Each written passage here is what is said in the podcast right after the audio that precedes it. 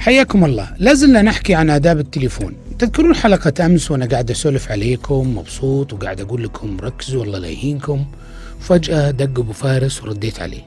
طيب اسمعوا نموذج هالمكالمة ألو؟ أهلين. هلا بك أكثر. هلا والله وغلا فيك. من حضرتك؟ ما عرفتني يا أبو عبد الله. لا والله ما حصل لي شرف. أفا أفا والله أفا. الله يرحم ذيك الأيام. يوم كنت تعرف صوتي من أول ما أقول لك ألو. أخوي والله لو أنك محمد عبده عشان أعرف صوتك. ورا ما تعلمني من أنت وتريحني. الله يرحم أيام أول.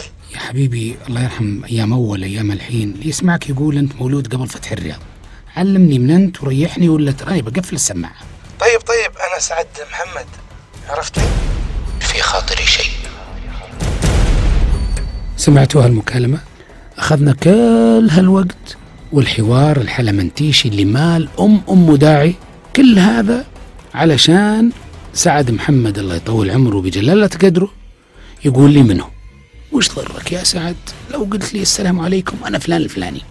قسما بالله ما ينقص من فضلك ولا يقلل من قيمتك إنك تعرف بنفسك. ولا في داعي ولا ضرورة إنك تدخل الناس في امتحانات لمعرفة منهم وقدراتهم. صدقني أنت مهم كل واحد مننا مهم بالنسبة لكل أحبابه إذا عرف بنفسه وإذا عرف بنفسه حيحبونه أكثر. سلامتكم.